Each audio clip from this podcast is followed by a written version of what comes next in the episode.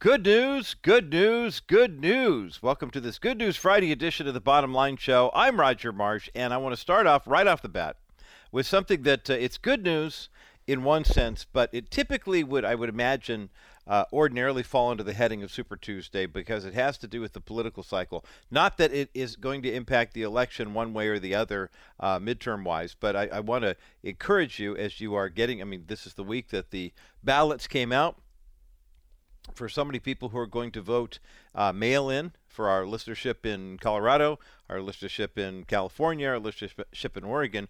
Those are all now predominantly vote by mail states, and they're also Democrat leaning. So please know if you're a conservative, I, have seen a lot of people posting uh, on their social media pages. Remember, walk in on November 8th and put in your ballot.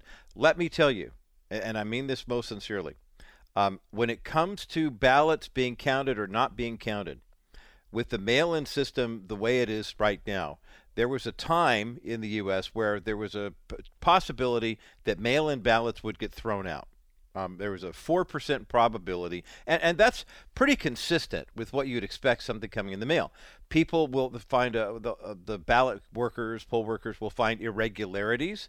Um, and oftentimes that could be something as basic as you were supposed to sign the outside of the ballot on your mail-in and you forgot to sign it. So now your ballot, you know, doesn't count. Or in Pennsylvania, I guess it does.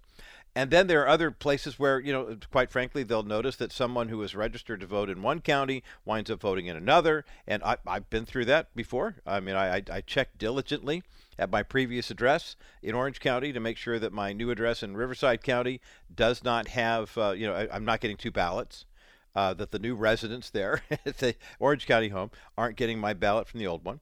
Um, those are things that we have to be diligent on, but I know that a lot of organizations are watching very closely and very feverishly to purge voter rolls of names that are on there illegally or duplicitously, you know, whatever. And and that's a good thing. But the good news that I wanted to share with you today involves a member of the Democrat Party who looked at her party and said, I don't know who you are anymore, I'm leaving. And now, please understand, this is not because I'm a conservative and I don't know, understand why anyone would vote Democrat.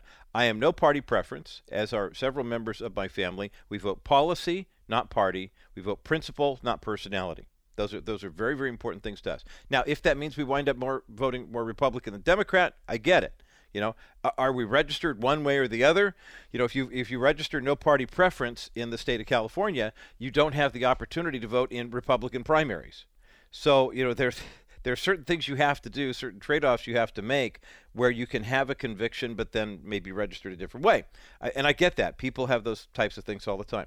But one of the things we brought up uh, during the second half of the National Crawford Roundtable podcast yesterday uh, something that Bob Dutko asked me to close the program with. And if you haven't had a chance to listen to the NCR podcast yet, it's kind of a doozy. First one we ever did on Zoom, so you get half of Bob's head and John's not on camera because his computer wasn't working. It was kind of fun. Neil wasn't even actually able to make the recording this week. But one of the questions Bob asked me in the final minute of the program was about this whole issue can a Christian vote Democrat? And he kind of put me on the spot and said, "Oh, by the way, you have 60 seconds. If you listen to our flagship affiliate KBRT and you've ever wanted to hear the second half hour of the National Crawford Roundtable podcast, um, it is now available on Sunday afternoons, I think, on terrestrial radio. So uh, something like 3:30 to 4 on Sunday afternoons. Check your local listing for time." But the the podcast now doesn't have so much of a podcast feel in the sense that it used to be first half hour we were really tight on a schedule. Second half hour we could just go on, and sometimes we go on for 45 minutes.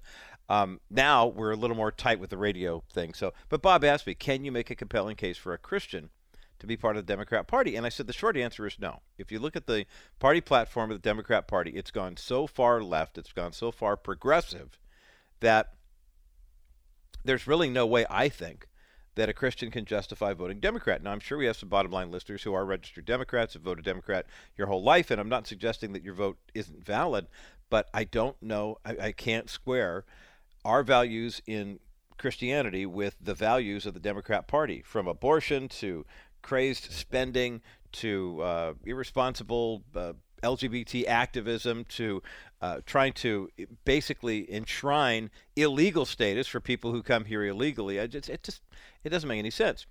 Well, earlier this week, and this is something we talked about at the start of the podcast as well, Tulsi Gabbard, former Democratic Congresswoman, military veteran from the great state of Hawaii, announced that she would be leaving the Democrat Party. Now, most people would, I think, if you followed what happened, like during the uh, the primaries in 2020, remember the pre- she ran for president. Um, there's a great shot of her with uh, Joe Biden, Bernie Sanders, Elizabeth Warren, uh, Amy Klobuchar from uh, Minnesota, uh, Pete Buttigieg. From, I mean, you look at that list, that lineup, and you have to wonder.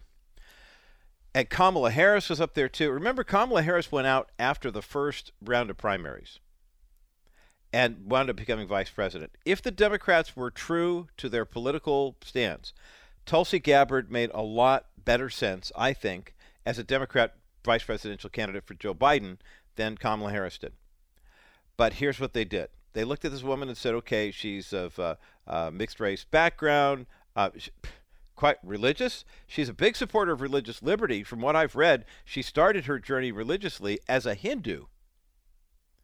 Um, you know, she's she's from Hawaii got that island vibe going on. She's a veteran. She, I mean, she's articulate. She's thoughtful. She is pro LGBT marriage. She is pro abortion. But she's one of the clearest thinkers, or had been, in the Democrat Party. I'm looking at the Democrat Party just in this one photo. Elizabeth Warren, who has the questionable Native American heritage, Bernie Sanders, who's an avowed socialist, and Pete Buttigieg was the mayor of South Bend, Indiana. I mean, seriously, how big is South Bend, Indiana? I'm, I'm going to Google that while we're having this conversation. South Bend, Indiana, how did that become a springboard for national political status in the Democrat Party? Why is it so? The population of South Bend is 102,000 people. So let that sink in. You are probably listening to, I mean, if you are typical of a bottom line show listener, you are listing in either a town that has well over 100,000 people or you're listing a town that has less than 1,000 because demographically that's where we cater to. I mean, that's that's who listens to us, and I dig that. But I just wanted to commend Tulsi Gabbard again here on Good News Friday for having courage to step away from the party, knowing that she is nationally recognized as a Democrat, knowing that she is pro LGBT, knowing that she's pro abortion, even, and yet, we hear rumblings. Uh, if you go back and listen to the podcast, by colleague John Rush, yesterday on the on the NCR National Crawford Roundtable podcast, acknowledged that he is close to people in Dulce, uh, Tulsi Gabbard's campaign world, her political world. Um, I know what that's like. I mean, it, it's very common. Bob Dutko mentioned that the uh, the young woman who's running for, I believe, Secretary of State of uh, the People's Republic of Michigan grew up listening to Bob Dutko on WMUZ. Uh, back in the 2016 campaign, the Ted Cruz campaign in Houston used to listen to the Bottom Line show every day. We had many uh, Bottom Line surrogates for from Ted Cruz's camp because they liked the fact that they uh, and they told us quite often they thought we were fair. You know, there, there were some criticisms against the Cruz campaign in 2016. Guys like Mike Lee, who's one of his surrogates, came on here regularly. Uh, his dad, Rafael uh, Cruz, was a, a, regular contributor. And the Cruz campaign used to listen to the Bottom Line show, and they said, at least what you're presenting is fair with regard to the candidates. You're not speaking ill of Ted Cruz just because Donald Trump does the whole Lion Ted Cruz thing. So we know, I mean, the, uh, the Crawford hosts have a reputation with national campaigns, whether it's Tulsi Gabbard with John Rush, Ted Cruz with yours truly, which is crazy because we're based in California, or many of the state legislator people who are hanging out with Bob Dutko. Um, so that's why I know why a lot of people listen to NCR. But I wanted to commend Tulsi Gabbard. John informs us that she may be leaning further away from Hindu- Hinduism and more toward Christian values. Um, this is a woman who was the first Hindu elected to Congress when she was elected, uh, the first, uh, the youngest person to ever win a seat in the Hawaii legislature. And she did not run for reelection in 2019 simply because she was running for president in 2020. And it's interesting because the, we're going to put an article up with the Christian Post where they talk about what this message sends. And it's not saying, hey, isn't that great? Now Tulsi Gabbard is a Christian and she's a Republican. We don't know that. But the fact that a someone who could be a leading star, a rising star, she's only 41 years old, a rising star in the Democrat Party looked and said, "Look, my party is leaving me. I'm not leaving it."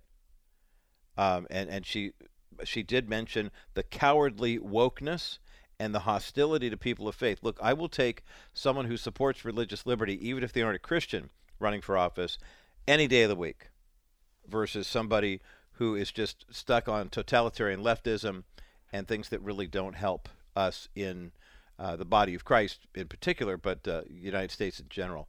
And uh, so that's why I'm I'll be watching very curiously to see what happens with Tulsi Gabbard, especially as she uh, gets ready for campaign aspirations in 2024. You know that is in fact the case.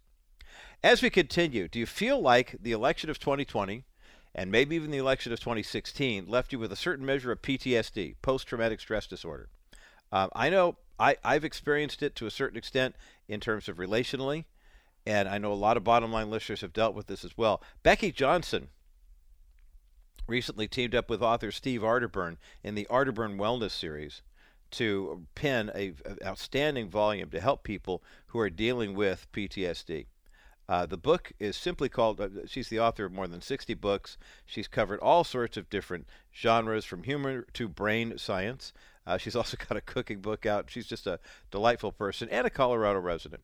Uh, Becky Johnson, the co author of a new book called Understanding and Loving a Person with Post Traumatic Stress Disorder Biblical and Practical Wisdom to Build Empathy, Preserve Boundaries, and Show Compassion. We have a link for the book up at the thebottomlineshow.com. The good news on this Good News Friday is there is hope for people battling with PTSD. Becky Johnson and I are going to talk about it coming up next as the bottom line continues. Clients love her. Insurance companies fear her. No other personal injury attorney knows the inner workings of insurance companies like Stephanie Cover of Cover Law. In a cutthroat industry where most attorneys don't even last five years, Stephanie Cover spent 20 years defending insurance companies, never compromising her integrity despite constant external pressure. During those 20 years, Stephanie Cover gained invaluable insight into the tricks of the trade.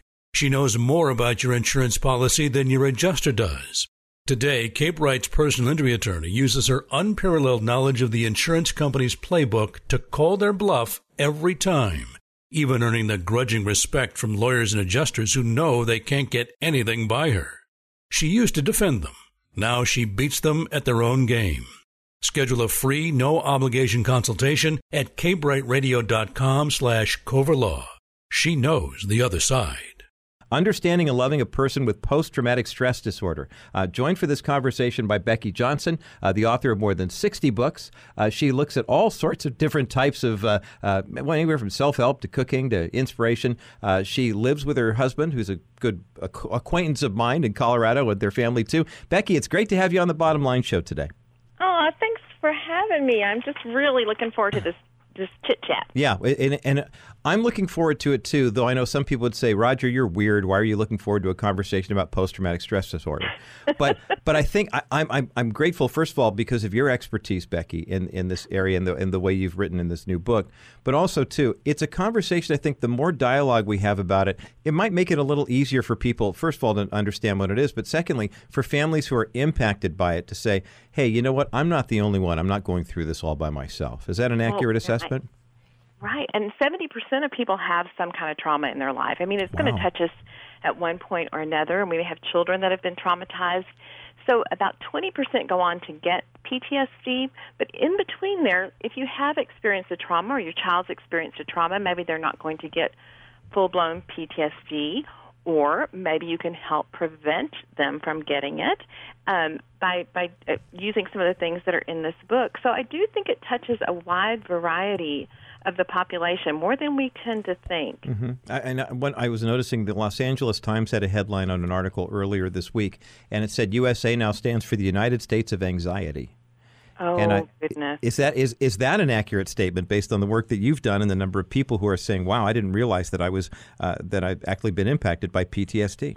I really believe so. I think I think the political climate, I think um, the busy climate, and I think the technology and the social media, the things that have bombarded us, those things have added to the natural course of human uh, sorrow and anxiety and worry and the things that we've normally dealt with. I do feel like we're kind of on a fast forward mm-hmm. track mm-hmm. to anxiety, mm-hmm. yeah. and we've got to be pretty proactive about calming that down. Mm-hmm.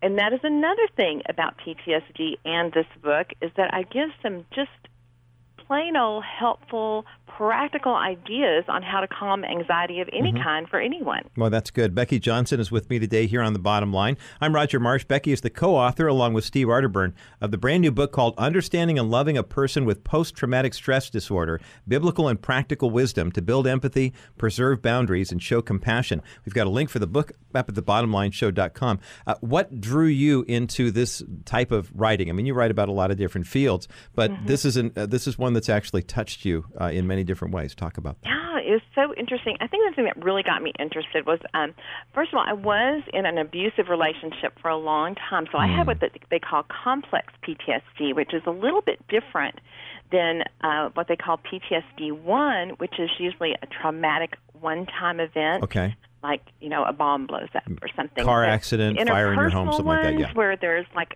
off and on abuse or intermittent abuse, those are a little bit more complicated.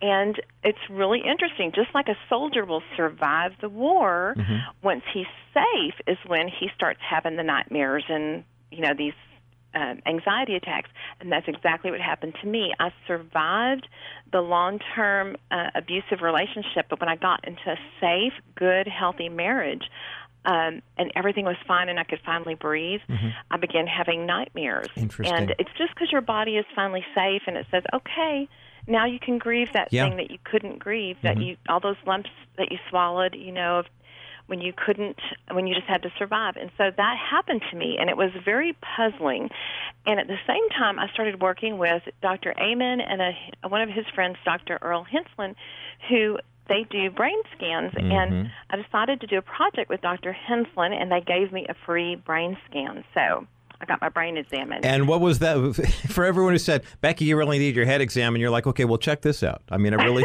I really did it. it. but so interesting. What I was going to say, I, I'm of course now they've had my chest ripped open and stuff like that. I'm like anything like this. I'm like, this sounds so cool. What was it like? For, I mean, were you apprehensive going in, or were you kind of like, okay, I want to see what this looks like? Yeah, both. Yeah, you know, okay. I was just hoping they'd find some kind of brain matter in there.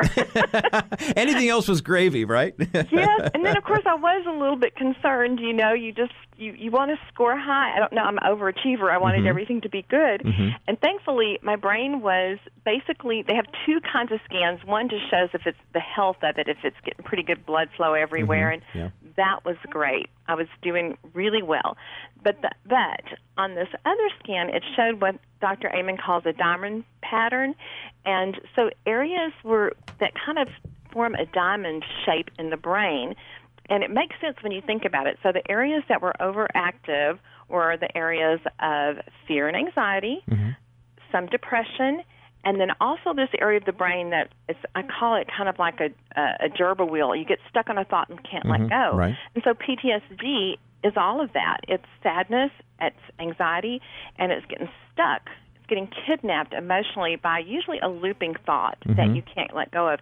And when they saw that, they asked me if I'd ever had any trauma. And I just started crying because it was like somebody was looking into my soul mm-hmm. and saw what I was struggling with.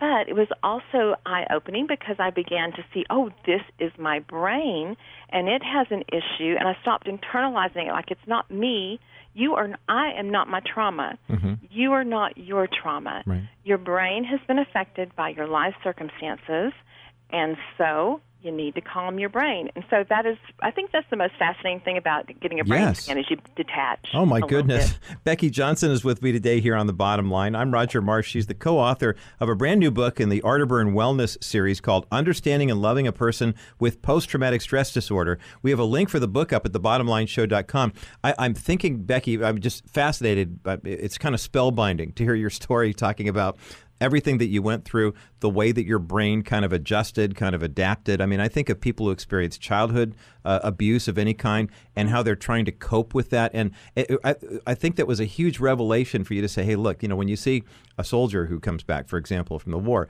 the problems start when they get home because all of a sudden it's safe and they're not still in fighting combat mode. And for you being in an abusive marriage, I mean, you were you were just trying to survive every day. Once you got right. to a, once you got to a healthy marriage, that's when all the problems started. And so uh, there are pro- probably a lot of people who have symptoms of PTSD and don't even know it because they're still kind of in that I'm fighting this thing off now. What are some of the symptoms that we should be looking for? I mean, as, as loved ones who care about other people, saying we want. Oh, some of the help. symptoms of, of if you if you have PTSD. Yeah, yeah. Well, one of them is you know the classic one is that you have repetitive nightmares, which I had. Um, sometimes you might have like just a drip, drip, drip kind of crying. It's a crying that is different than anything I've experienced before, Mm-hmm. and it's just like I could be washing the dishes or taking a walk, and these tears would just start flowing. Mm-hmm. And it wasn't even conscious, but it was my body saying, "Okay, you can release those tears." And I think that's the weirdest thing about PTSD is it's both mental and, and it is spiritual and mm-hmm. it is and it is also body. And anybody who's ever had a frightening experience and afterwards you know your legs feel like jello mm-hmm. and you start trembling, that's your body getting rid of adrenaline. And so that often happens to people as they're healing from PTSD, their body will actually tremble and let go of some of that stored up adrenaline. So it's really all of it. So that's that's another sign of it is if you have that kind of frequent trembling, if you get triggered by something like uh, a, a, something that would trigger your memory, a scene, a, a smell, a um, a song, any anything can trigger. Like, um, oh, I have a friend who was a soldier, and he cannot go into a crowded place. And if he is in one, he has to look at the door because he's always thinking of how to escape because he experienced a bomb exploding in a Oh, crowded wow. place. Well, Oh, that my. makes sense, you know. Um, intrusive thoughts when you're not really wanting to think about it, but it just keeps coming at you. Um, really un- unbidden thoughts. Hmm. Sometimes people will get numb. Uh, they have kind of a deer in the headlights look. Men, especially, are prone to this one. They just kind of are talking to you, but they're in a far off place. Yeah. You can tell it. Mm-hmm. Yeah. So those are some of them. Shutting down is another one. Um, there's oh, oh, this is one increased startle response, which is kind of funny because I have a real high startle response, and I have scared so many people at the grocery store. They'll say, "May I help you?" and I scream, and they scream, and I'm not laughing at you. I'm laughing with you because I, I've seen people have those moments before, and there's certain. I've got one of my daughters, especially, is one of those. Ah, you know, kind of get I into startle. it. And yeah, they they startle people all the time. So then, if it's magnified because of PTSD, It then is. you know. It, it, but that also might be something that could potentially be overlooked as a sign. Yes, exactly, exactly. So those are some things. Um, you know, there's more, but I don't want to read the whole book to That's you. okay. No, we're going to talk, take a break here and give our listeners a chance to go to the Bottom Line Show website and take a look at this book. The book is called Understanding and Loving a Person with Post Traumatic Stress Disorder Biblical and Practical Wisdom to Build Empathy, Preserve Boundaries, and Show Compassion. It's by Steve Arterburn and my guest today here on The Bottom Line, Becky Johnson. We've got a link for the book up at thebottomlineshow.com. As we continue, we'll talk about how to become compassionate in the sense that, wow, there's someone in my world that's got PTSD. It's affecting a lot of other people. And I want to be compassionate. I don't just want to say, get over it, you know, but actually say, you know, things that would actually be a benefit. And then uh, we'll talk about the, uh, the, the post traumatic growth. How do you move beyond what you're experiencing right now? More of my conversation with author Becky Johnson in just a moment as the bottom line continues. Want to continue receiving income into retirement with little market risk? Dennis Wilson and Wilson Financial Services can help you secure a permanent income and benefits addressing your risk tolerance with professional advisory knowledge. You have a large 401k or IRA as your retirement nest egg. How about a four dimensional plan that will pay you and your spouse income for life without stock market risk? How about we include inflation benefits so your income goes up annually? How about we include extra income benefits for long term care? And if you need one or both, you both have it. That's right, permanent income inflation benefits, long term care benefits with no market risk. We have put over $50 million of our clients' money in the 4D account in the last few years. These clients are sleeping way better at night. Learn more when you call Wilson Financial today at 800 696 9970. 800 696 9970. Wilson Financial for simply better alternatives. Welcome back to this Good News Friday edition of the Bottom Line Show. I'm Roger Marsh, and uh, Becky Thompson is my guest today here on the Bottom Line. We're talking about a difficult subject, but you're probably wondering why are we discussing post traumatic stress disorder on the Good News Friday edition of the Bottom Line. Well, the good news is there is hope there is help. And Becky is the co author of a book from the Steve Arterburn Wellness Series. She and Steve Arterburn have written a book called Understanding and Loving a Person with Post Traumatic Stress Disorder Biblical and Practical Wisdom to Build Empathy, Preserve Boundaries, and Show Compassion. We've got a link for the book up at thebottomlineshow.com. We're giving away a copy of the book today. 800 227 5278. 800 227 5278.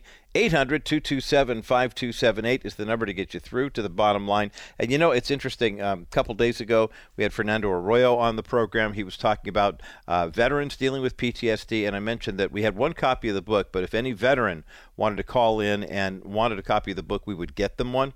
I'm going to extend the same offer here to anybody who's got a family member who's dealing with PTSD and you're looking for ways to be more sympathetic and empathetic to their situation. Give Teresa or Crystal a call, whoever's answering the phones right now, 800 227 5278. 800 227 5278. 800 227 5278 is the number that gets you through to the bottom line. And as we uh, uh, continue our conversation with Becky on the other side of this break, uh, we're taking a look at how we can offer some help and hope for people who are dealing with PTSD, the dreaded post traumatic stress disorder. Uh, the good news is there is help, there is hope, and Becky and I will continue that conversation on the other side of this break as the bottom line continues in just a moment.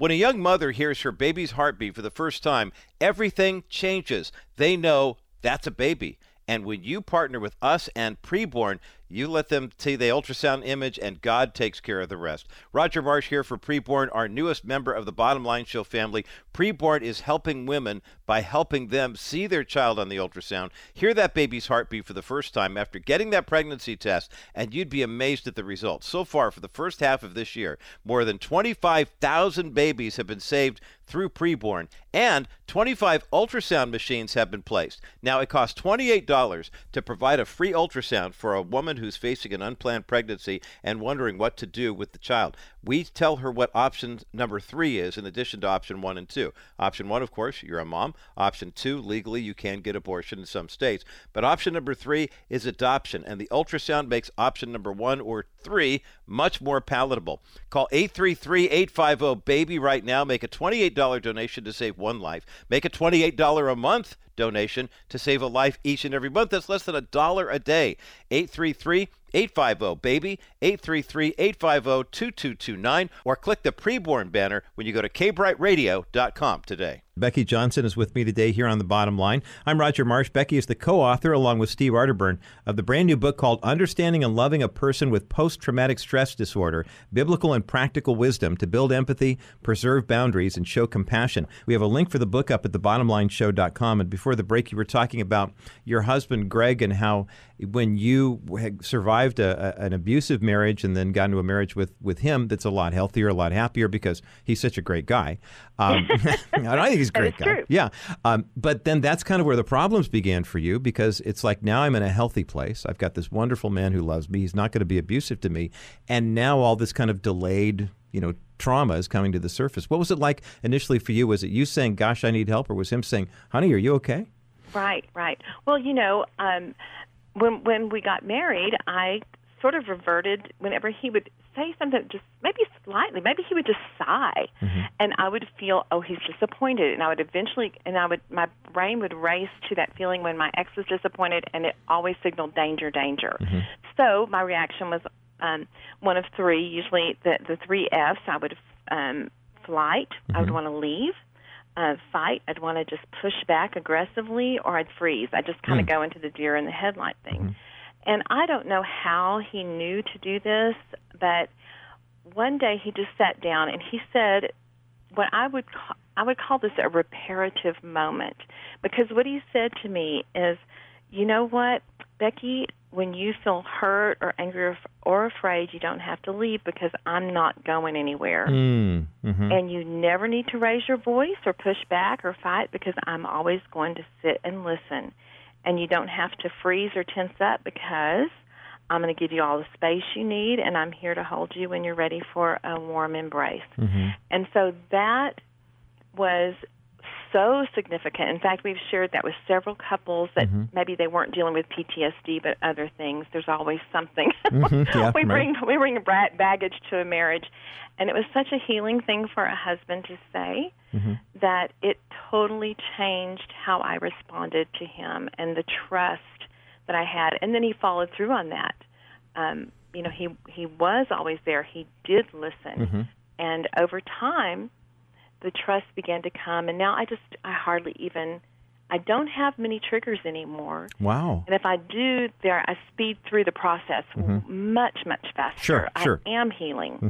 Well, that's that is so great to hear. And Becky Johnson is my guest today here on the Bottom Line, talking about the book that she has co-authored with Steve Arterburn, "Understanding and Loving a Person with Post-Traumatic Stress Disorder." We have a link for the book up at thebottomlineshow.com. Becky, you have a chapter in this book that talks about something that I'm sure a lot of people, I mean, introverts like you and me, understand the value of kind of getting away from the crowd every now and again, but especially as you're dealing with PTSD, there is a time to connect, there's a time to withdraw. Talk about how you learn how to, you know, identify the difference so you don't wind up saying, I have PTSD, so everyone just get away from me. You know, I, right. I, I can't be with you. You know? Right, and I think that is that is a, a question that people have a lot. I mean, they so let's say that you have um, a spouse who's dealing with PTSD, and maybe they're withdrawing, and you're lonely. Um, and you're you know you want to pull them out of their shell and how do you know if they need that time? Because you know people sometimes need that space. Mm-hmm. well i think if they have a, a pretty good balance of engaging in the world and engaging with you and so and um and also time alone. They're probably doing fine. Mm-hmm. but quite often this is just true for all marriages whether or not somebody has ptsd but it's more pronounced and for me, I do need more downtime, mm-hmm. and I need things to be more consistent. And if I'm going to be social, it's going to take me a lot more emotional energy than it takes Greg. Mm-hmm. And that was hard on us at first because he he knew that I was fun to have around, and I am. Right. I'm pretty fun. of course person. you are. Yeah. and so he thought just because I was fun and social that I'd want to do that all the time, but like we were talking about before the show, both of us are that way, but we both need a nap afterwards. Right. We right. need some quiet time. We have to go fill that empty well. Yeah. He doesn't seem to need it as much. Um, he's just kind of steady, and he can be out there all the time. Mm-hmm. So he would probably say 70% social, 30% down. I'm exactly the opposite. Mm. Mm-hmm. I think this is a conversation all couples need to have. Yes. If you have someone with PTSD, you need to have it even more so because you've got to find some kind of balance that you both feel like you're being nourished and fed mm-hmm. and um, and and also calmed because you know if I get out of balance, I'm not as much fun to live with, and he's learned that. yeah, yeah. I, I, like the way you put that. It's very diplomatic. But uh, the the reality is, though, as Becky Johnson sharing with us today here on the bottom line, when you're understanding and loving a person with post traumatic stress disorder, you've got. I mean, it's all about healing first and foremost. So, is it do we need to be connected to people? That's part of the healing process. Do we need some downtime to recover from that? That's part of the healing process too. And and there's a certain measure of compassion that has to be present, I would imagine, Becky, if you're if you're actually going to get to this place because it's not just the person with the PTSD. I was talking to a, a military mom. Her her son came home mm-hmm. with PTSD, and she started doing some research on just the military side of this. And she said, you know, you're looking at a factor of ten other people who get impacted by the fact that you have PTSD. Is that is wow. that? I mean, think think about your husband, your children, uh, right. siblings, coworkers, that type of stuff. She said, on average, you figure that every person with PTSD is impacting the lives of 10 other people. So there's a lot of room for compassion, but there's also maybe a, a, a, lot more room for misunderstanding and, you know, saying the wrong things and that type. What, what are some of the things that we should avoid saying to somebody who's going through PTSD? Well, you know, like eh, for example, um, I think when somebody calls and they're or they they um, they're in it, they're, they've been triggered. You know what you want to do automatically is you want to just talk to them about their trigger and calm them down, and that's not necessarily the best thing to do. And there's some techniques because they're kind of caught in this loop. So how do you get them out of the loop if they've been triggered? And one of the ways you do that is called grounding, and that is you ask them like, okay, now where are you? What are you doing right now? Mm-hmm. What are you touching? What are you smelling? So you kind of go through the senses because that helps them pull away from that being caught up in that kidnapped thought, pulls them back to earth. and then you want to try to help redirect them. And so the best question for this, and the one that feels the best to me, is when Greg will say, What do you need? What mm. do you hmm. think might make you feel just a little bit better? So, what that does is it makes that person, the PTSD person's mm-hmm. brain, mm-hmm. has mm-hmm. to start thinking about, hmm, what do I need? Yeah. What do I want? And then so your brain starts disconnecting from that little gerbil wheel and starts being curious. Mm-hmm. And curiosity is a wonderful thing. It feels good to the brain. And so that begins to draw the person out, what they need, what they want, what would feel good. And pretty soon you're able to talk. Um, sometimes they'll say, I need a walk or I need a, a, a hot a hot cup of tea or mm-hmm. I want to go sit on the porch swing. It doesn't matter. I need to pet the cat.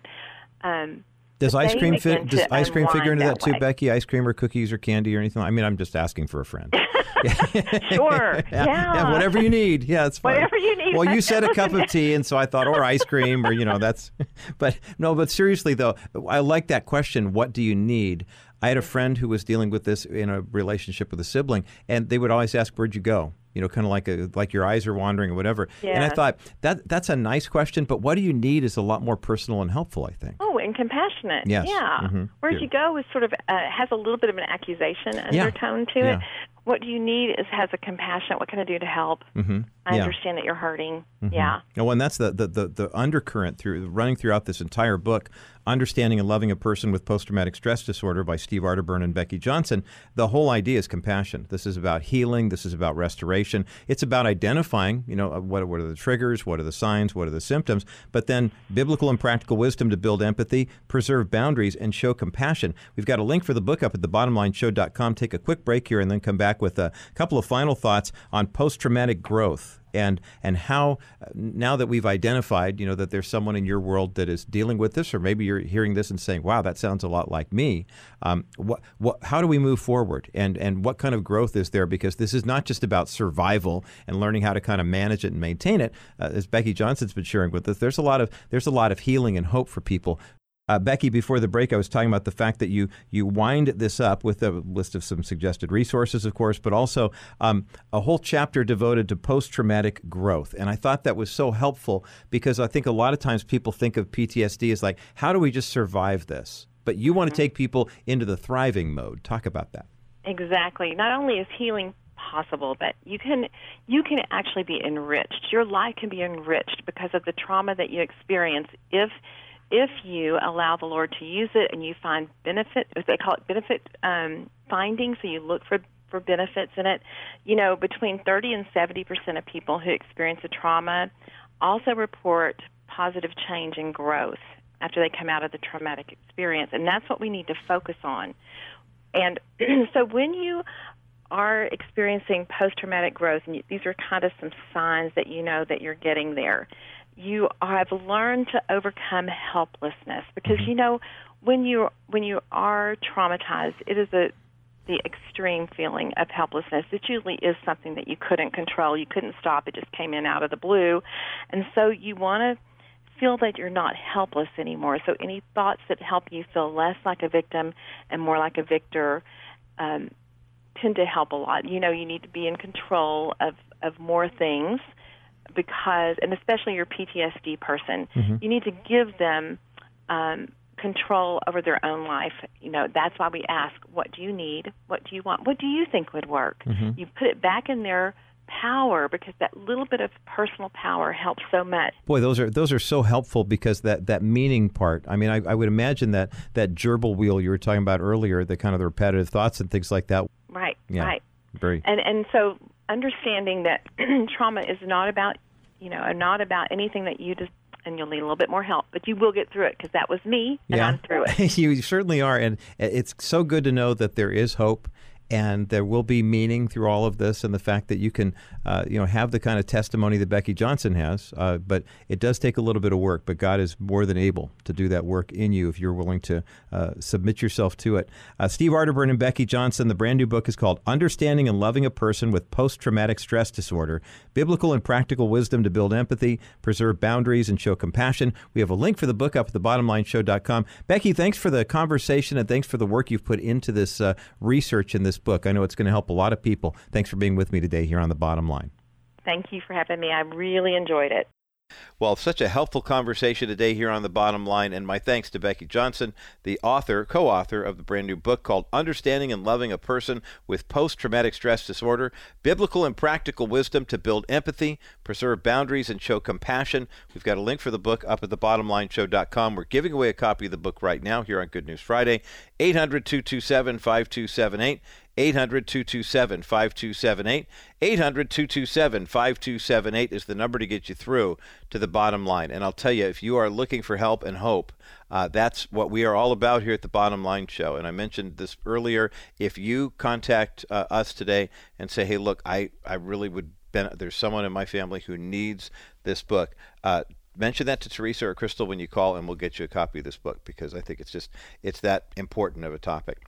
Speaking of important topics, one of the things we see in the sanctity of human life world is the number of people who are finding that they're, uh, you know, a lot of times a woman who has an abortion when she's post-abortive all of a sudden goes into major depression, or a woman who goes to uh, an abortion clinic and finds out what she's going to have to do. Sometimes she literally loses her will to live. Uh, our, we are so grateful for our relationship with our friends at Preborn who are helping save lives of the babies that are coming in there. You know, mom's pregnant, gets a pregnancy test to confirm the pregnancy, and then uh, winds up having a, an ultrasound. They get to see that little guy or little girl's face, and next thing you know, mom's either going to be a mom or she's going to ter- carry that child to term and release that kid for adoption. As we continue, I want to share the story of a woman who says, were it not for a pro life pregnancy resource center, that she said, and I'm quoting her here, I, I, I would either be dead or in prison and this is why your support of preborn is so important. Go to kbrightradio.com, click on the banner for preborn, and you can make a donation. It's $28, saves a life of one child through an ultrasound. $280 saves 10 lives. $2,800 saves 100 or you can donate $15,000 for an ultrasound machine uh, if you so choose. Uh, 833 850 baby is the number to call to make your best donation 833 850 baby that's 833 850 29. Or as I mentioned, just click on that banner and uh, on the kbrightradio.com or thebottomlineshow.com website.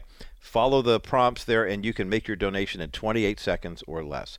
We'll talk about the woman who says, I would either be dead or in prison if it weren't for a pro life pregnancy resource center. We'll share her story next as the bottom line continues. Welcome back to this Good News Friday edition of the Bottom Line Show. I'm Roger Marsh, and uh, keep on calling. We've still got a copy of uh, Becky Johnson's book for you Understanding and Loving a Person with Post Traumatic Stress Disorder Biblical and Practical Wisdom to Build Empathy, Preserve Boundaries, and Show Compassion.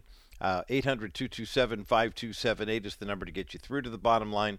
We've got one copy for giveaway, but as I mentioned in the previous segment, if you uh, find yourself struggling with PTSD or maybe you have a family member who does, uh, let us know and we will make sure that we get a copy of this book to you. Um, it's interesting to see how the Pro Life Pregnancy Center has become just, you know, something the. Uh, the left just can't understand why this is a problem. Uh, here's a tweet from Elizabeth Warren right after Roe v. Wade was passed, about a week or was overturned. Crisis pregnancy centers outnumber legitimate abortion care centers three to one in Massachusetts. Uh, Maura Healey, the Attorney General, is sounding the alarm about their deceptive practices. We must do everything we can to protect Americans seeking reproductive care. Here's what she means states are loath to license pregnancy care centers. They're more than happy to classify an abortion clinic as a federally qualified health care center.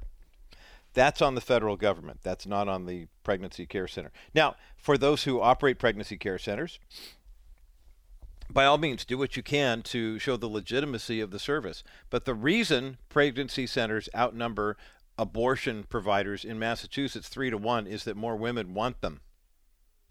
And it's amazing how, when we talk about our relationship with preborn and how preborn is helping to bolster the Pregnancy Resource Center with free pregnancy tests, with free ultrasounds, your donation, a $28 donation, literally saves the life of a baby. That's the overall cost of providing an ultrasound. It's $15,000 for an ultrasound machine, and your tax deductible donation of any amount goes a long way either toward you can designate it for the ultrasound machine itself or just for saving babies' lives with providing an ultrasound once the machine's already there.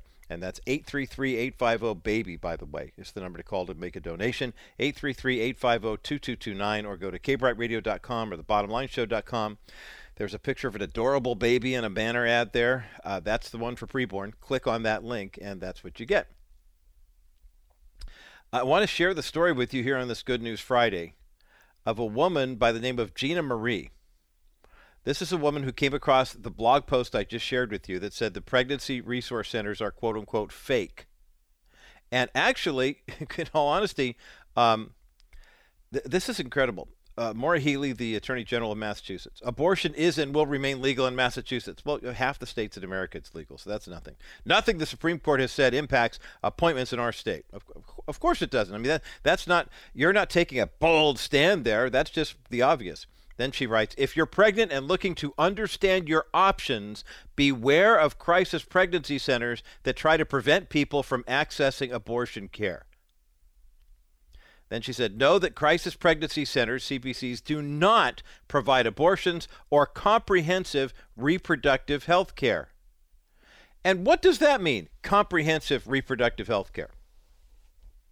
That means an abortion clinic will prescribe contraception, an abortion center will kill your child in the womb if you want to end your pregnancy.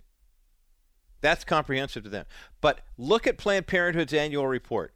For fiscal year ending 2021, Planned Parenthood performed 383,000 abortions that they're willing to admit, and they did 1,400 referrals for adoption. Now, you tell me who's got comprehensive care. A pregnancy resource center that's worth their weight will say you have three options. Option number one, congratulations, you're a mother. Option number two, you can carry the child to term and release that child for adoption. Option number three, if it's legal in your state, you can abort the child.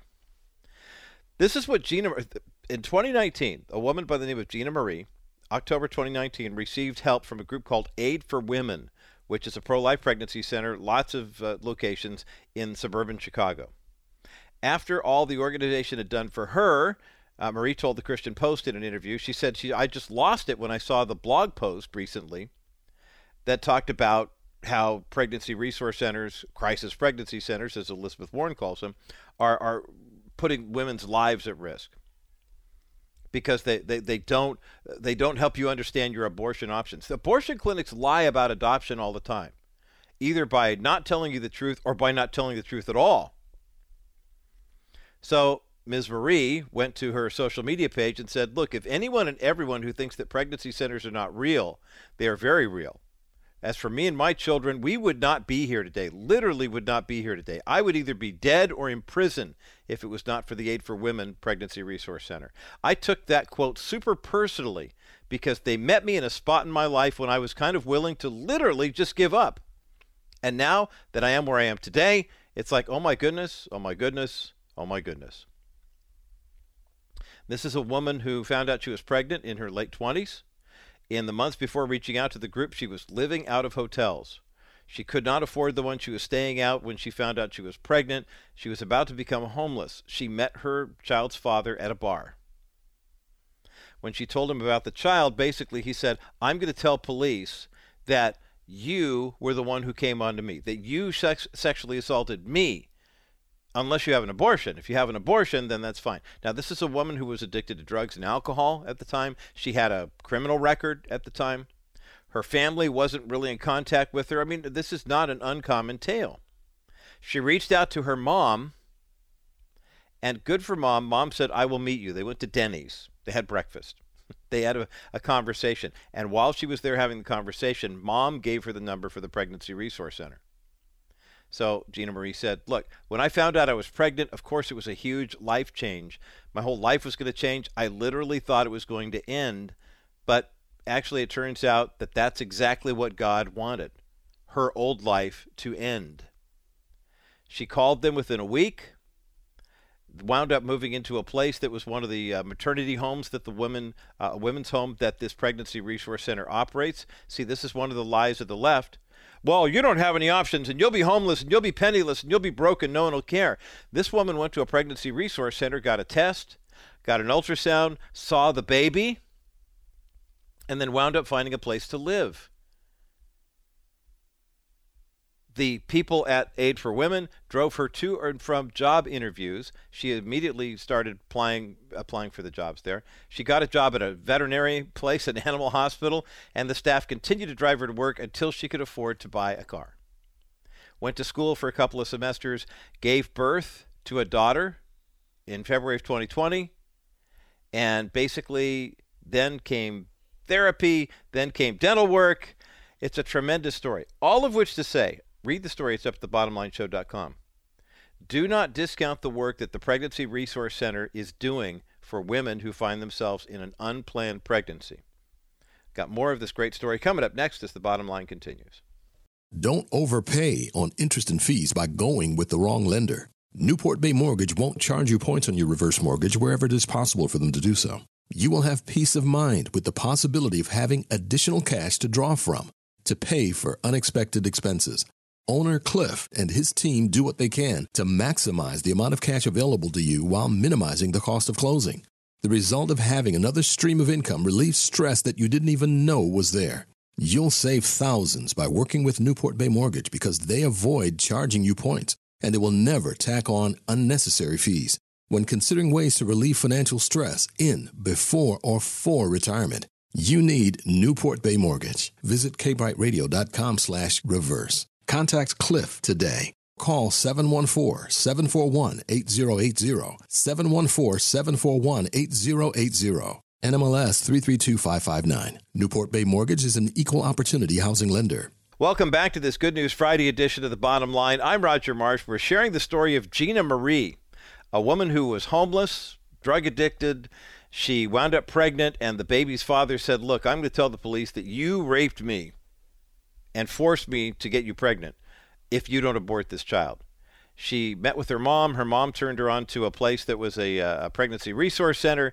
They wound up helping her not only verify the pregnancy, see the ultrasound. They got her a place to live. They helped drove her back and forth to job interviews. She wound up going to school. She basically gave birth a few months later, and it's amazing.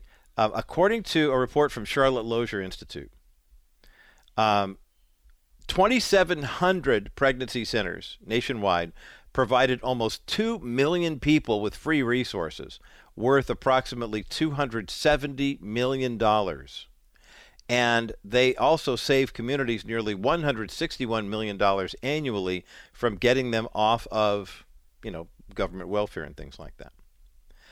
Our partnership with Preborn is just the first step, and I encourage you to give them a call 833-850-BABY, 833-850-2229, or go to kbrightradio.com. Click on the preborn banner and make a donation. 20 uh, well $2800 will save the life of 100 children. 280 for 10, $28 for 1, 140 for 5, $15,000 provides another ultrasound machine for another place like Aid for Women pregnancy centers. It's amazing what the pregnancy centers can do and the lies that the left spreads about the crisis pregnancy center isn't licensed, doesn't do comprehensive. They are running circles around abortion clinics. That is good news indeed, and that is the bottom line. For our KCBC audience, enjoy the rest of your day. Rabbi Schneider, Discovering the Jewish Jesus, is coming your way next.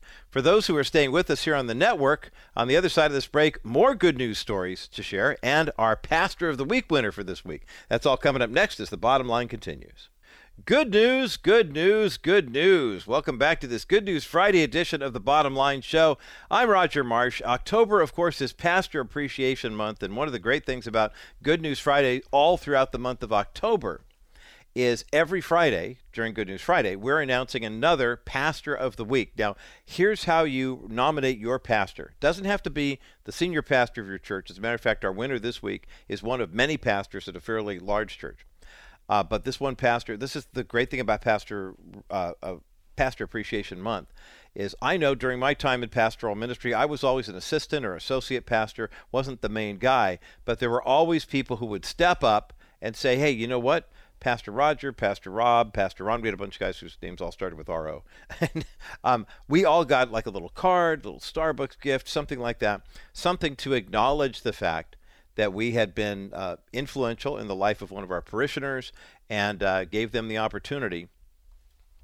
It gave them the opportunity to say thanks. And so, uh, our, our pastor of the week this week, every time we mention pastor of the week, we get a flood of nominations, which I, I actually, I absolutely love. I really do love. As a matter of fact, we've had dozens so far since we started taking registrations. By the way, if you want to nominate your pastor uh, for Pastor of the Week, uh, let me remind you of a couple of the ground rules here. First and foremost, all you have to do to do so is go to kbrightradio.com, K B R I T E radio.com you'll see a banner. We've got these kind of rotating banners that talk about different things like the bottom line show and some of our programmers. And what you do is once you get to the banner that says Pastor Appreciation Month and Pastor of the Week, you click on that banner. And then there's a very simple form to fill out where you nominate, let us know the name of the pastor, uh, the name of the church, of course, and their address, because we want to contact them and let them know they won. But then also your, give us a name and, uh, and your email address as well and uh, then we can contact you. And then you've got a lot of space to write, and you could write whatever you want to as much as you want to. Now, the pastor who is nominated that we choose, and like I said, we have the giant uh, prize winning fishbowl here at the Bottom Line Show. And uh, our, Teresa and, uh, and, Crystal do a great job of taking all the names that come in for Pastor of the Week. They get all the information together, and then we go ahead and cut up. Um, you can imagine these big long strips of paper have all this information on it. They put them in a big fishbowl. This week, Todd got to choose, uh, which is kind of cool. Uh, but we just kind of, you know, literally, it's the whole look the other way, put your hand in, you know, literally pull that thing out of the jar. And then the pastor who wins gets a really nice prize. It's a big gift basket of sorts. But rather than filling it like with balloons and cookies and stuff that might make you feel good for a minute, um, our gift basket actually has resources, uh, books and DVDs and, and ministerial helps from the programmers that you hear on our bottom line show affiliate, KBRT, here in Southern California. Now, if you listen to K Bright Radio, you know we have some great teachers. I mean, I'll tell you what, you, Michael Youssef, David Hocking here locally, uh, Charles Stanley, uh, David Jeremiah, San Diego legend for years and years. Uh, J. Vernon McGee's teaching with Through the Bible. Of course, Dr. McGee's been with the Lord for over 30 years. Actually, he's been with the Lord longer than the radio. No, the radio program's been on longer than he's been with the Lord, or that he was in the pulpit. Um, uh, Alistair Begg, Truth for Life. I mean, we have Jay Sekulow, who brings good, godly legal counsel to the program, and of course, the Bottom Line Show as well. But we've got some great Bible teachers, and many of these ministries have donated uh, certain things, journals and books and study guides and things like that. And so Teresa puts them in a big, uh, nice gift basket for the pastors who win, and then they get that prize. So it's, I mean, it's great, kind of like mini sabbatical for your pastor. Um, that's part number one. Part number two, though, is if you, as a member of your church, nominate a pastor from your church and that pastor is selected, then you also have received a gift on behalf of your church. Your church will receive 100 copies of God's Word. Eight, 100 Bibles. And that's courtesy of our friends at Truth for Life Ministry, Alistair Begg's outstanding group out of Cleveland, Ohio. Um, they have put together a packet of 100 Bible packs to give to churches. And I thought, well, this is perfect because coming out of COVID, if it's a large church who gets the 100, then what happens is those uh, uh, those hundred might wind up going to a mission somewhere that they're operating, or maybe some street ministry or something like that. New believers class coming in here, everybody gets a copy of the Bible, that type of thing. Um, for the smaller congregations, and we've had you know a couple of good-sized churches and a couple of smaller churches so far that have been selected uh, as pastor of the week. But for the uh, the smaller churches, I mean, I think about that smallish church that might have 75, 80 members, and they still worship in a sanctuary, kind of traditional with pew Bibles and stuff like that. And during COVID, you got shut down, and what were we told? Your hymnal, your pew Bible, well, that might spread the disease, so everybody get rid of them. I know my home church got rid of theirs and still has not replaced them. And that kind of bugs me because a lot of people, you know, that pew Bible is the only Bible they read. Maybe someone comes in, hasn't been to church in 30 years, they don't have a Bible, and there's a pew Bible right there. I gave away a lot of pew Bibles when people came in and singing hymns out of hymnals. I mean, we could do an entire program on the benefits of what it does for you congregationally, but also uh, it's just good for eye hand coordination. it, we learn and retain a lot more, those kind of singing sermons, if you will, by singing hymns out of hymnals. Anyway, so that 100 Bible gift for the church, that's huge. I, I'm envisioning that we'll have a couple more churches before the month is over that where their pastor is nominated for pastor of the week and they wind up getting that gift pack and that 100 Bible gift is just something that is uh, far more precious than rubies or gold or silver. So anyway, okay, drum roll if you will. We're going to do it early this hour. Uh, we've usually done it toward the end of the broadcast, but I wanted to kick off hour number two of the Bottom Line Show with this week's Pastor of the Week. And this week's Pastor of the Week is Pastor Julian Duguid from Calvary Chapel, Costa Mesa. Uh, congratulations, Pastor Julian. Now, I, I know that there are some people might say, wait, Big Calvary? I mean, there's a ton of pastors on staff there. Who's Pastor Julian? Well, Pastor Julian is uh, has been nominated by a couple of bottom line show listeners, and he, this is a guy who is one of the pastors and facilitators for the cancer support group at Calvary Chapel, Costa Mesa. He also assists with the Calvary Chapel, Costa Mesa Saddleback Church food distribution offering that's often held in the parking lot there and does personal counseling, oversees the military veterans Bible study, and they're gathering every Friday night. Uh, as the, uh, the, the Boyd family who nominated him said, we could go on. Uh, Pastor Julian is one of the most genuine, committed Christians they know. Uh, many would agree that he is, quote unquote, the real deal. Um, his life centers around living for, representing, and glorifying Jesus Christ, uh, who is everything to him. He's a tremendous preacher and teacher of God's precious word. Uh, his wife, Monica, is also passionate about studying and living out and teaching God's precious word as well. They have two beautiful children, Grace and Angelique and uh, they were missionaries who pastored a church in South Africa before coming to Costa Mesa. And um, this is a guy who he leads a Bible study on Thursday morning and uh, has actually filled in in the pulpit in Big Calvary, as they were for Pastor Brian, the senior pastor there, when Brian Brodersen isn't able to be there as well. Um, this is a uh, uh the the fact that uh, this is a guy who is they say is very humble and uh, you know very gracious. Um, this is what the, the Boyd family continued and they wrote, Thank you, Teresa and Crystal and Todd and everyone at KBRT. We thank God for you and your servants' hearts and that each of you have, and for serving us, our listeners, and daily blessing us with teachings from God's Word, for all you do to encourage and inspire us and so many. May God continue to richly bless each of you, and may Jesus continue to be honored and glorified, and the gospel spread to K Bright. Uh, sincerely grateful, and that's from uh, the uh, the Boyd family, Barry and Janice Boyd. So, uh, congratulations to Pastor Julian Duguid from Calvary Chapel, Costa Mesa. He is this week's winner of the Pastor of the Week prize pack which means he gets a big old basket full of all sorts of resources and great things from the ministries that support our programming here at uh, our Bottom Line Show affiliate KBRT in Southern California. And Calvary Chapel's ministries are going to get 100 Bibles to give away as they deem fit. And uh, maybe it's going to be in the cancer support group, maybe it's going to be in the Veterans Bible Study, uh, regardless of how uh, that comes about. I mean, that's something that Pastor uh, Duguid will be able to um, determine uh, that's the best way to go. So congratulations to Pastor Julian Duguid, Calvary Chapel, Costa Mesa, this week's Pastor of the Week. And don't forget, if you want to um, if you want to nominate your pastor, we're doing this Pastor of the Week giveaway drawing for two more Fridays because uh, Pastor Appreciation Month ends at the end of October. So today's the 14th, you got the 21st and the 28th, and that's the end of the month. So if you've not nominated your pastor for Pastor of the Week yet, I highly recommend that you do. Go to kbrightradio.com and you can enter, fill out the form the same way the Boyd family did for Pastor Julian, and you can nominate your pastor. I especially encourage you, if you are part of a smaller congregation, to reach out for this. We have, like I said, we've got dozens of entries here. I can't guarantee who's going to win, you know, next week or the week after. But this is a golden opportunity for you if you're a smaller congregation, not only to bless your pastor with resources, that there's a good chance he's bivocational and does not have, you know, a lot of money hanging around to go buy some books and get some DVDs and things like this, but also for your congregation to be blessed with the 100 Bibles that come along with this. Um, can't put a price on that enough, especially in this day and age when you have people like California's governor actually using scripture to try to defend a cruel and heinous act like abortion.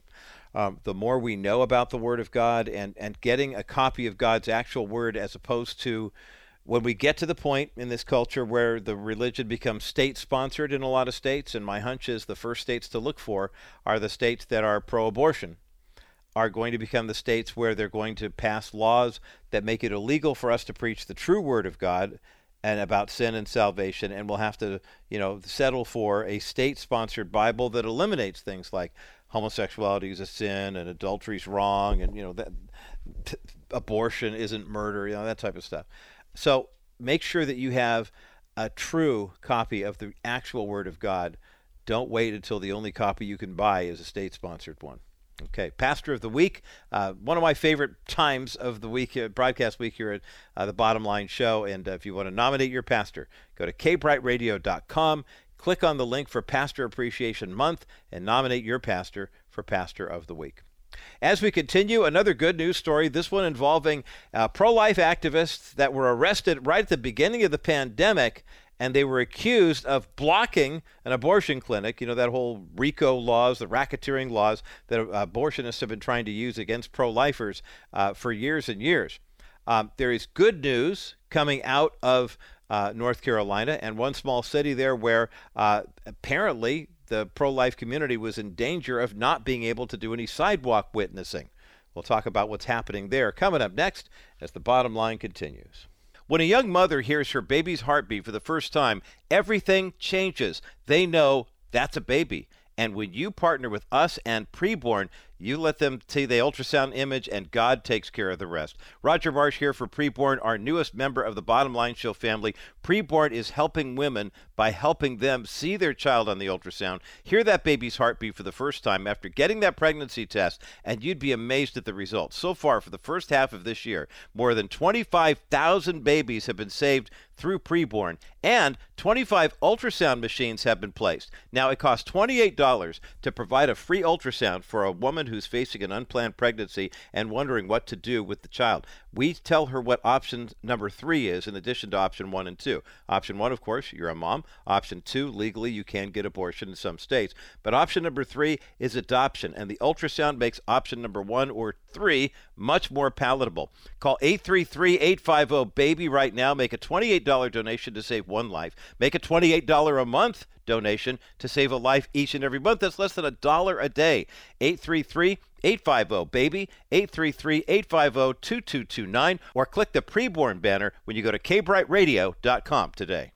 Welcome back to the Bottom Line Show. I'm Roger Marsh. Good News Friday edition of the Bottom Line as we just uh, wrapped up our Pastor of the Week celebration. we started the off the hour with the uh, uh, Pastor of the Week uh, commemoration, and Pastor Julian Duguid from Calvary Chapel, Costa Mesa is this week's Pastor of the Week, and Pastor Julian uh, receiving a really nice prize from our team here at the Bottom Line Show, courtesy of the ministries that you hear every day here on KBRT, our flagship affiliate for the Bottom Line Show, and then of course Uh, Pastor Julian's ministry at Calvary Chapel, uh, receiving 100 Bibles to use as they deem fit.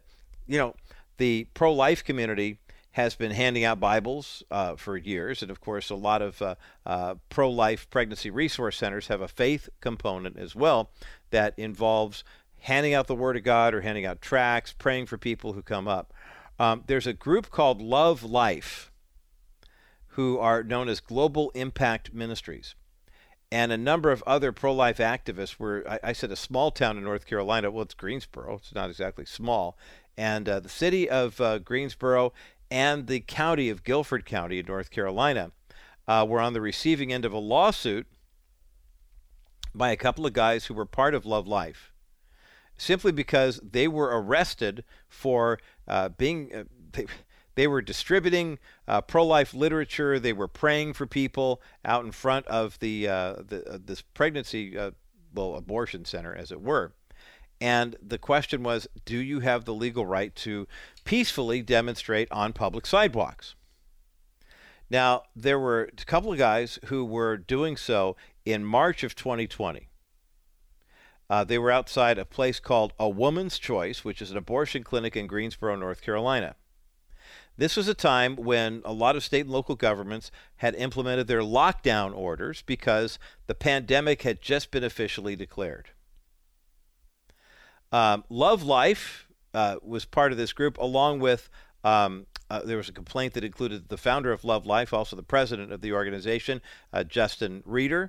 Uh, a couple of other people who are involved in this, a couple of pastors who are involved in this as well, and they retained Alliance Defending Freedom and filed a lawsuit in April of 2020. Basically, the argument was these guys weren't doing anything illegal. And the pro life advocates were actually um, they they were they were arrested for apparently uh, getting into the public square and uh, making it impossible for them. Um, they, the city did what a lot of cities did early on in the pandemic. Do you remember what happened? They were talking about the precautions that they were taking. I know there were a lot of churches, a lot of businesses. They were asking, what can we do? I mean, quite frankly, I know a lot of churches that shut down in the early days of the pandemic simply because they were confused about the law. They didn't want to break the law, but you know, they didn't want to put people at risk either. The public health uh, restrictions that were put into order by the city of Greensboro and the county of Guilford County were limiting the gathering to 10 people. You remember those days? Uh, you couldn't be closer than six feet apart. And so it's interesting because um, the plaintiffs in this case, Love Life, and you know the, the ministries that were involved, uh, said that they have video documentation showing that they were doing that. They never had more than 10 people in front of the clinic, or if there were people in front of the clinic who were going in, they made sure that there weren't more than 10 people total in front. Everybody was six feet apart. They weren't not complying with the new re- regulations, in addition to um, the um, the uh, the special uh, applications, as it were, because of the COVID pandemic. But nonetheless, they were still arrested anyway. Alliance Defending Freedom Senior Counsel Denise Harle, who's the director of the ADF Center for Life, issued a statement earlier this week that said she believed this case was never about public health and safety. She said it was about the government silencing people because they didn't like what they had to say. Now, this is something that churches have been using as an argument in their court cases against uh, overextended, heavy-handed government regulations against, you know, the people of faith, people of uh, conscience when it comes to the sanctity of human life. And you know, let's, let's face it, if you were part of a church that said, hey, we would rather stay closed and do everything online than to open up again and wind up risking the wrath of the government, then you were bullied by this too. There were six different times when the People's Republic of California Governor Gavin Newsom was reprimanded. He lost cases in the Supreme Court because the LA County Department of Health or whoever, whatever agency it was, uh, would, needlessly harass a church who they said was putting the health of the public at risk. Well, in this case at Greensboro, North Carolina, good on these guys for stepping up initially and saying, wait a minute, we know what the laws are, what we can and can't do. In front of, you know, as pro life advocates in front of an abortion clinic, we know what we can't do. We're not going to violate those laws, number one. Number two, in light of the the restrictions that came up in March of 2020, we didn't violate those either. We were had masks on. We were 10 feet or six feet away. We never had more than 10 people in front. I mean, we were following all of the rules and still got arrested. So, and basically, they were threatened with fines of up to a thousand dollars for each of the actions outside of the uh, the abortion clinic. Well, the good news is now these pro-life advocates have actually reached a settlement with the city of Greensboro and with Guilford County that will allow them to continue to demonstrate peacefully on public sidewalks. The two parties have agreed in a joint stipulation of dismissal with prejudice that was brought before the U.S. District Court for Middle District of North Carolina. The dismissal agreement includes the city resolving all claims advanced by the plaintiffs and both sides covering their own attorney's fees. Now, in February, this is for the city of Greensboro, the county of Guilford County reached a settlement with the pro life activists. They said they paid $15,000 in attorney's fees and agreed to respect the First Amendment rights of them in the future. Uh, basically, uh, the, the pro lifers and Guilford County agreed to a joint stipulation of dismissal, um, and Greensboro's done the same. So this is it, it's a red letter day for the pro lifers. Again, this is not about money. It's not about trying to get your case solved the way you want it and get a big paycheck as a result. In the case of Love Life versus Guilford County, Guilford County wound up agreeing to pay the legal fees. In the case against the city of Greensboro, both sides said we'll pay our own fees. And so good for them and good on them. No jail time, no punishment, no penalty. Just we'll cover our own stuff, and we will continue to preach that good news of the sanctity of human life. I want to talk about why that is so important in today's day and age. Coming up next as the bottom line continues. Let Wilson Financial Services help you identify proprietary financial strategies for your wealth that work for your life. Let's revisit our one year CD.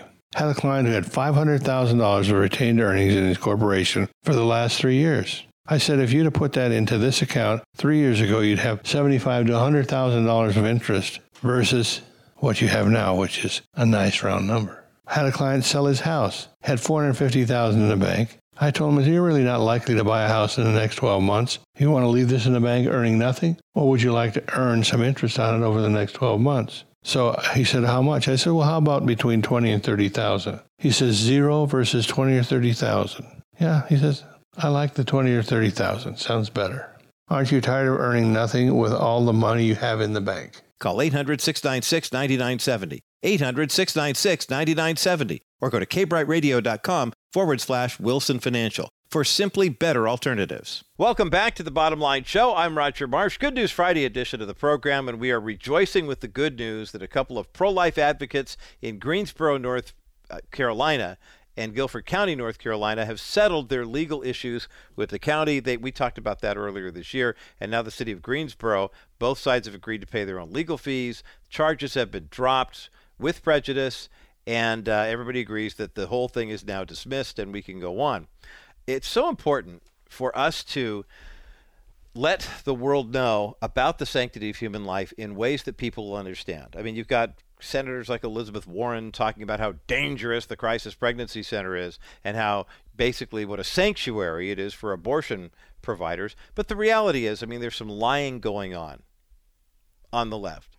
The lie is that you only have two options as a woman when you go to an abortion clinic. Option number one, kill your kid. Option number two, you're going to be a mother, but it's going to be really hard.